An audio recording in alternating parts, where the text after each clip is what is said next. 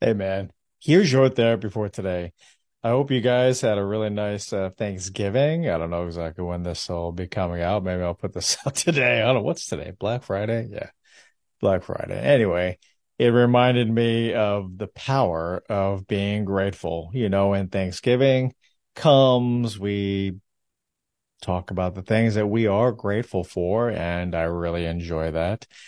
And this is sort of the thing that is really important that we sometimes take for granted. It's so trivial to say, "Oh yeah, I'm I'm grateful for food and for family and for my life and for running water and for, you know, clothes, things like that."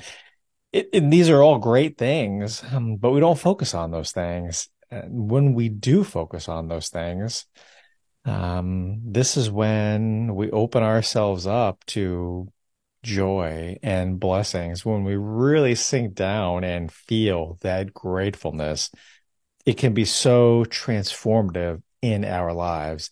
Ironically, this is so funny to me that we have Black Friday the day after Thanksgiving, Thanksgiving being the third Thursday in November and Black Friday, the day where everything goes on sale and you get these great deals leading up to, you know, the, the holiday and we're all excited. Mass consumerism. It's just funny and ironic to me that on Thanksgiving, we're grateful for all the things that we do have. And then we go right into all the shit that we don't have and we want to buy it all and we want to get it. And we have all these great sales and all these emails coming and we go out, we shop, shop, shop and spend all this money and then we feel guilty that we spent all this money. If you're always chasing what you don't have, it's never going to be enough. So a reminder, be grateful for all the things that you do have, really embrace those things and allow that joy and just, um, you know,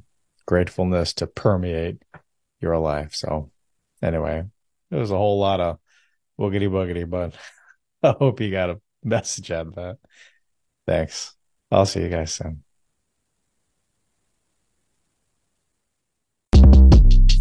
Short Cast Club